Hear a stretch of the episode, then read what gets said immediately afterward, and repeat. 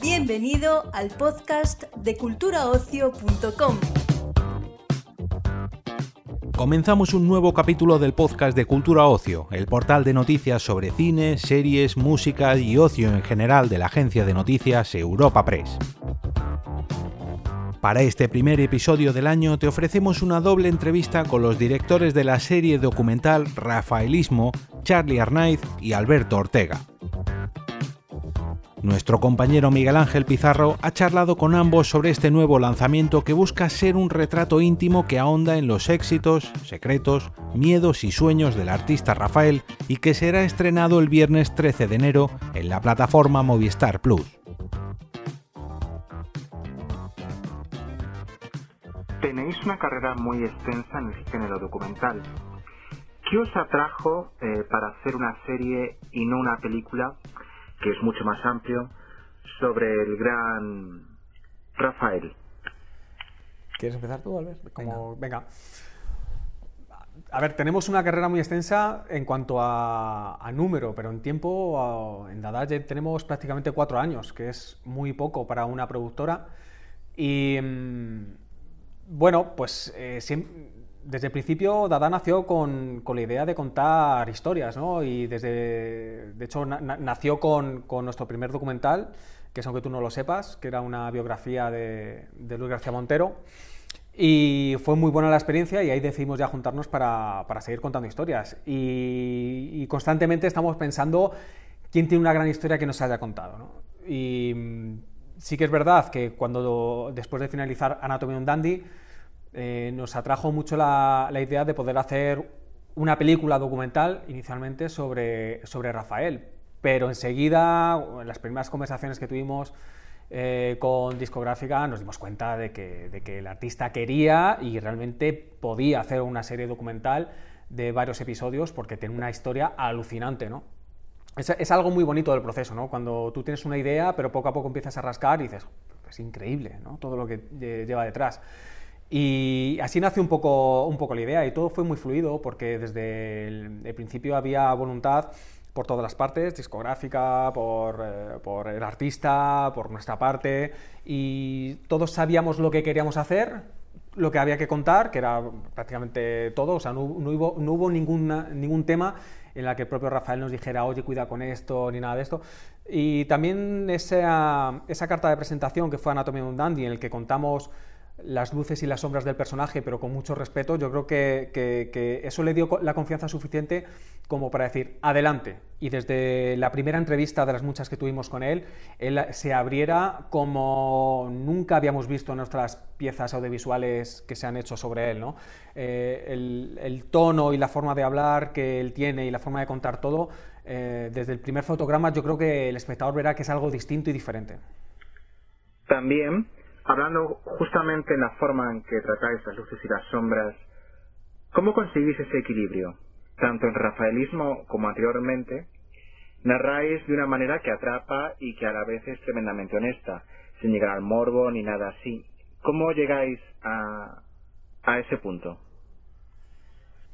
Bueno, pues te agradezco, te agradezco que nos digas esto, porque yo creo que, que detrás de...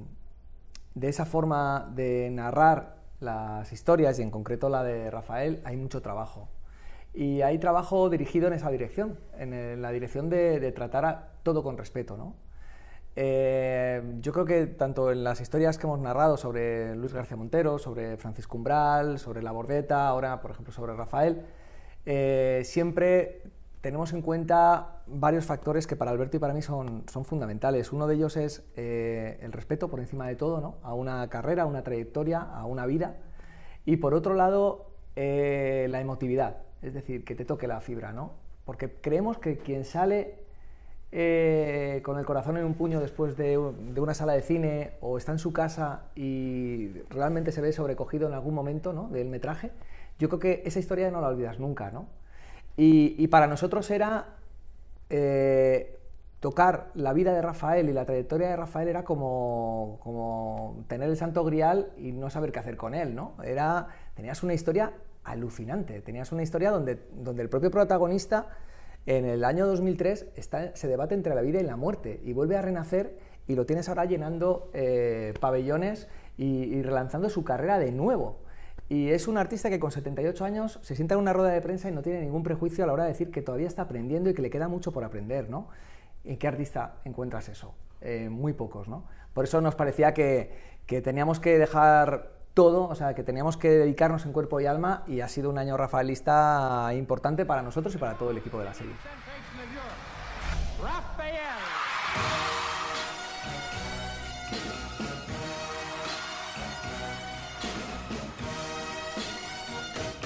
Nunca me ha gustado mirar atrás, porque para mí el pasado no existe.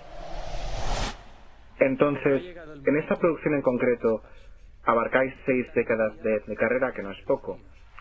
Más allá, ¿qué descubristeis que os sorprendió en este proceso de documentación?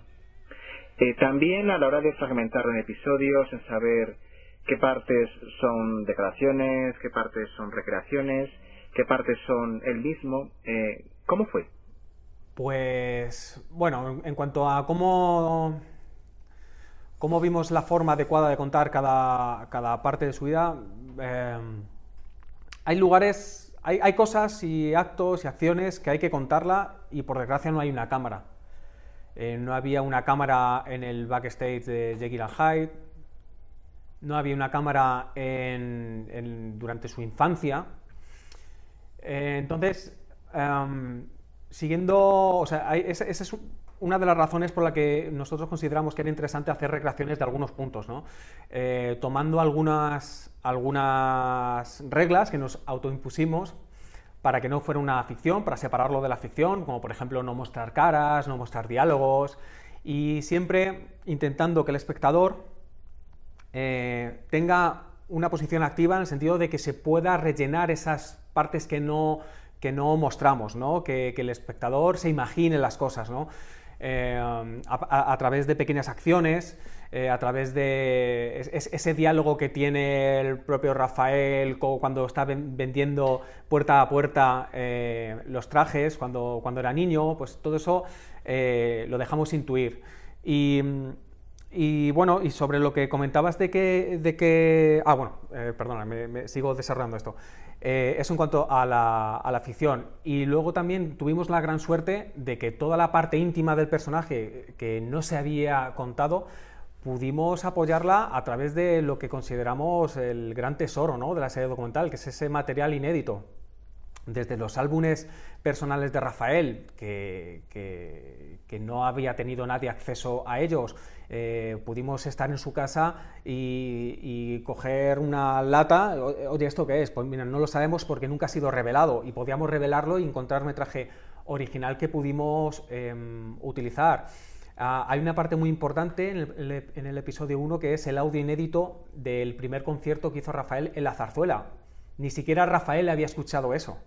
Entonces, eh, es un gran tesoro que descubrimos y se lo, y se lo damos al, al espectador, ¿no? Y respondiendo también a la primera parte de la pregunta, todo era, eh, o sea, todo lo que ibas descubriendo a, alrededor de su vida era, era alucinante. O sea, cómo desde el principio, desde la primera aparición en televisión, las fans le iban a recibir al aeropuerto. Viajaba a Londres y las fans le quitaban y le despojaban de la ropa. Eh, cómo llenaba estadios, cómo, cómo eh, iba a Londres y cantaba con Tom Jones, todo era alucinante. Lo que pasa es que tú lo hablas con él y es como el que fue a la compra. Eh, yo creo esa carta de naturalidad que le da Rafael a todos sus hitos eh, te deja aún más perplejo cuando lo ves en, en, en imágenes, ¿no? Y, y bueno, eh, yo creo que la sensación de sorpresa era un poco el, el, la gasolina que ha impulsado eh, a que todo el equipo esté constantemente involucrado, porque mm, o sea, no, no sé cómo expresar la energía que había en el proyecto. Era eh, entrar de primera hora hablando de una idea que habíamos tenido de noche, eh, a las diez de la noche, oye chicos, he encontrado una cosa en YouTube nueva, vamos a ver si podemos conseguirlo. O sea, esa energía que tiene el propio artista es increíble, porque la transmitió al equipo de, de Rafaelismo, ¿no? A, toda, a todos los guionistas, a los editores, a la gente de documentación, a nosotros mismos. Y, y que un artista logre traspasar eh, esa barrera, es que yo no hubiera pensado que fuera posible jamás.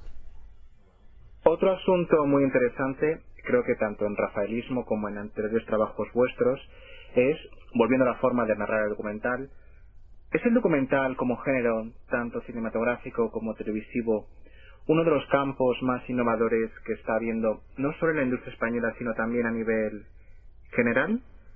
Sí, yo creo que el es, estamos viviendo un auge del documental increíble y de hecho yo creo que no es, no, vamos, no es gratuito que nosotros estemos aquí también por eso. Es decir, yo creo que eh, la gente se está abriendo a, a, a un género que, que hace unos años era algo como para minorías, ¿no? Porque parecía que veías un documental y fueras un tío raro, ¿no? Y, y sin embargo, yo creo que la gente se ha dado cuenta de que realmente las grandes historias eh, están ahí fuera, ¿no? Están, están fuera, están en la calle, están en, sobre los escenarios, están en las tablas de un teatro, están en las películas. Eh, a nosotros nos gusta mucho esa arqueología audiovisual, ese recuperar cierto tipo de cosas, y, y muchas veces Alberto y yo nos hacemos la pregunta de qué hubiera pasado con esto si no se hubiera contado. ¿Qué hubiera pasado con, con todo el material que pudimos rescatar de Anatomía de un dandy, que hablaba sobre Francisco Umbral, si no hubiéramos hecho esa película? ¿Qué pasaría si nadie hubiera hecho esta serie, con todos esos documentos inéditos, con ese Rafael en diferentes partes del mundo, grabado por su, por su hijo, en, en la intimidad de su camerino o en la intimidad de su habitación de hotel, ¿no?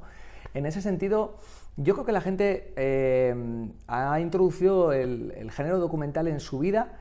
Y, y creo que hay que, hay que saber también jugar, eh, hay que dejar los capítulos en alto, como se hace también en la ficción. Yo creo que eso eh, en, esta, en esta serie es algo que también hemos puesto especial hincapié, porque era la primera serie que hacíamos. Nunca habíamos hecho una serie documental al uso, sino siempre habían sido largos, ¿no? Y bueno, la verdad es que ha sido un aprendizaje y un viaje increíble que esperemos que nos traiga muchos frutos en el, en el futuro. ¿Sí? ¿Se finí? Bueno.